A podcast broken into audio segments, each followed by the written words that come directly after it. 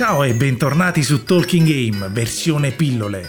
Salvata Olivia, oggi parliamo di Rainbow Islands, videogioco arcade sviluppato e pubblicato da Taito nel 1987.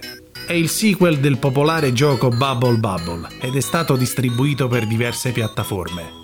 Nel gioco, Babby è un giovane ragazzo con la capacità di sparare arcobaleni. L'obiettivo di Babby è salvare l'isola e i suoi abitanti, che sono stati imprigionati da Dark Shadow, un malvagio stregone. Babby deve attraversare i vari livelli dell'isola, sconfiggere i nemici e raggiungere la cima di ciascuna torre per avanzare nel gioco. Vi confesso che ci ho stragiocato, prima su C64 e poi successivamente su Amiga 500 Plus.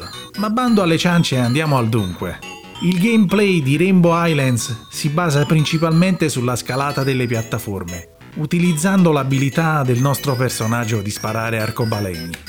Possiamo creare questi arcobaleni come piattaforme temporanee per raggiungere nuove aree ed evitare nemici.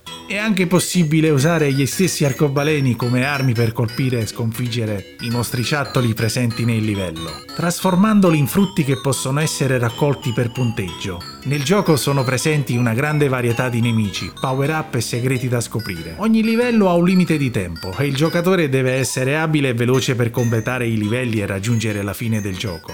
Rainbow Islands è stato molto apprezzato per la sua grafica colorata e accattivante, la colonna sonora orecchiabile e il gameplay coinvolgente. Mi ricordo che all'epoca ha ricevuto recensioni positive e ha guadagnato una solida base di fan. Il gioco è diventato un classico nel genere dei platform e ha ispirato numerosi seguiti e remake nel corso degli anni.